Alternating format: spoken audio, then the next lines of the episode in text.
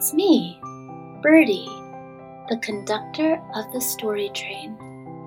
I'm the one that wears a green baseball cap with a little white birdie on the front and my favorite overalls. All aboard the story train. Find a comfy seat. We're about to leave the station, and you know what that means. We're going someplace new. One whistle. We are on our way. I wonder where Story Train will lead us this time. We're entering the Rainbow Tunnel. Hold on, everyone. It's off to far, far away. This is so exciting. Just on the other side of the short rainbow tunnel lies our destination. That was quick. We're already at the end of the tunnel. Oh, I know this place. It's a tree.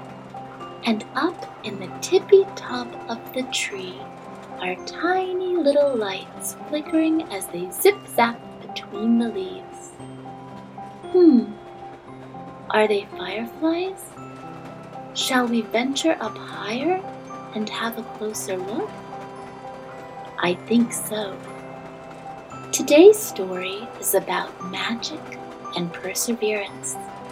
It's called The Tiniest Raindrop Fairy. Everyone thinks that they know all about fairies, but they don't. Not really. Of course, there is the Tooth Fairy, who flies silently into sleeping children's bedrooms after they lose a tooth to leave them a surprise under their pillow. She's a legend. But there are loads of other types of fairies too that you probably have never heard about. There are sunshine fairies and long grass fairies and even lazy fairies. but those are tales for another day. Today's story is about a raindrop fairy. Raindrop fairies live high up in the treetops and they spend their days practicing flying and gymnastics. Don't laugh. It's serious business to be a raindrop fairy. It may sound a little silly at first, but that's because I haven't told you how they use their gymnastic skills yet. You see, when it rains, raindrop fairies have to gracefully flip from their homes in the treetops and land directly on top of a raindrop mid flight. I can tell you right now that this is not easy to do. Rainbow fairies are very talented indeed. When they land perfectly on a raindrop, the fairy plops directly into the center of the raindrop and gets carried gently down to the dewy ground. It is only once a raindrop fairy is able to complete this challenging maneuver that they are able to fulfill their purpose to bring magic to someone. You see, these fairies derive their magic from the raindrops themselves. So by the time their raindrop falls to the ground, they have sucked all the magic from it and are ready to do a good deed with their power at last. Most raindrop fairies had successfully completed at least one mission, and usually two by the time they were 10 years old. But not Tiny Tina. Tiny Tina was the tiniest raindrop fairy of all.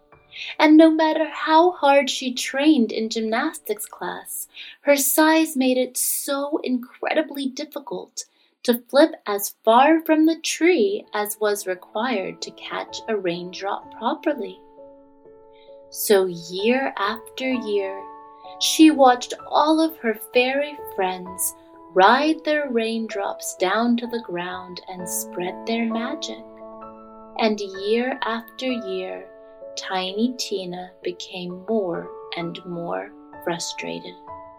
Then, one day, Madame Fairy, the gymnastics instructor for all of the raindrop fairies, came to Tiny Tina and said that she could feel a rainstorm like no other rainstorm she had ever felt brewing. There will be so many raindrops falling this evening, my dear Tiny Tina, said Madame Fairy. This is your best chance to fulfill your purpose. Stretch your wings and prepare to flip as you've never flipped before. Tiny Tina was very nervous. After all, she had tried time and time again and never been successful.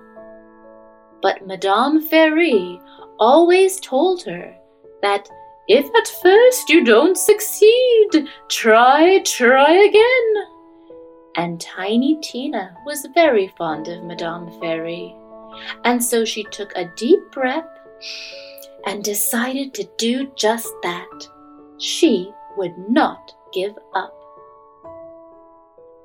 Tiny Tina stretched her wings and wriggled her toes and waited on a leaf at the top of her tree home for the rain to come. And it did. An incredible deluge broke just as the sun was setting. You can do it, Tiny Tina, cried Madame Fairy. Believe in yourself. That's when Tiny Tina saw it. It was the most perfect, round raindrop she had ever seen. It almost looked like it was falling in slow motion. Tiny Tina gasped, feeling intuitively that this was her moment to shine. With perfect form, Tiny Tina ran as fast as her itty bitty legs would carry her to the end of the leaf. Arms outstretched, she caught the wind, flipped with her knees tucked to her chest, and then landed with a small splash in the center of the raindrop. As she gently swayed in the breeze, down, down, down in the raindrop, Tiny Tina could feel her fairy body filling with an energy unlike any she had ever experienced before. She was fully illuminated, sparkling in the night, and buzzing with anticipation. Tiny Tina was positively brimming with magic from her raindrop by the time her small feet finally, gently reached the ground. Tiny Tina felt so happy and proud of herself for persevering. Now she knew that she was ready to fulfill her dream and purpose as a raindrop fairy. Batting her wings against the winds and rain, Tiny Tina flew forward, seeking someone to help with her magic. The first creature Tiny Tina saw was a frog. Excuse me, Mr. Frog, said Tiny Tina. Do you need any help tonight? Quite a furious storm. Ribbit. Why, thank you for asking, Miss Fairy, but I actually quite like the rain. After all, frogs like dark, wet environments, and tonight ticks all the boxes. Ribbit. So Tiny Tina flew on in search of someone to help. Next, she came across a snake. Excuse me, Mrs. Snake, said Tiny Tina. Do you need any help tonight? It is pouring, and I can see that you are slithering about in the soggy mud. So what? I am a snake, Miss Fairy, and snakes like the rain. I can take care of myself, thank you very much. So Tiny Tina flew on further. And that's when she heard it a voice just as small as her own, being carried on the wind. Help me! Oh, please, someone help! I'm coming! cried Tiny Tina. Tiny Tina looked around frantically, unable to find the creature in need of her magical help. Bzzz! Bzzz! Over here! And then she saw. Under a leaf that was heaving with rainwater, a young bee was huddled, frightened for his life. Tiny Tina mustered up her strength and flew over to him, her magic coursing through her small illuminated body. Hello, little bee. What are you doing out so far from your hive on a night like tonight? Bzz, bzz, said the bee sadly. This is the very first time that I've ventured out into the world on my own. And silly me, bzz, I got lost. And then this heavy rain started, and now I'm quite stuck, you see. Bzz. If I try to fly in this weather, I'll certainly perish. And even if I chanced it, I wouldn't know where to go. Bzz, bzz. Tiny Tina looked at the bee, and she recognized that the two of them actually had rather a lot in common. After all, this was her first time out in the world alone, too. It's going to be okay, little bee. This is my first time out in the world alone, too. But I've trained my entire life to be a raindrop fairy, and I know that I can use my magic to transport you safely back to your hive. Just look at how bright I'm shining. All of my many years of training are finally going to pay off. Now, if you trust me, I am going to work my fairy magic to save your life.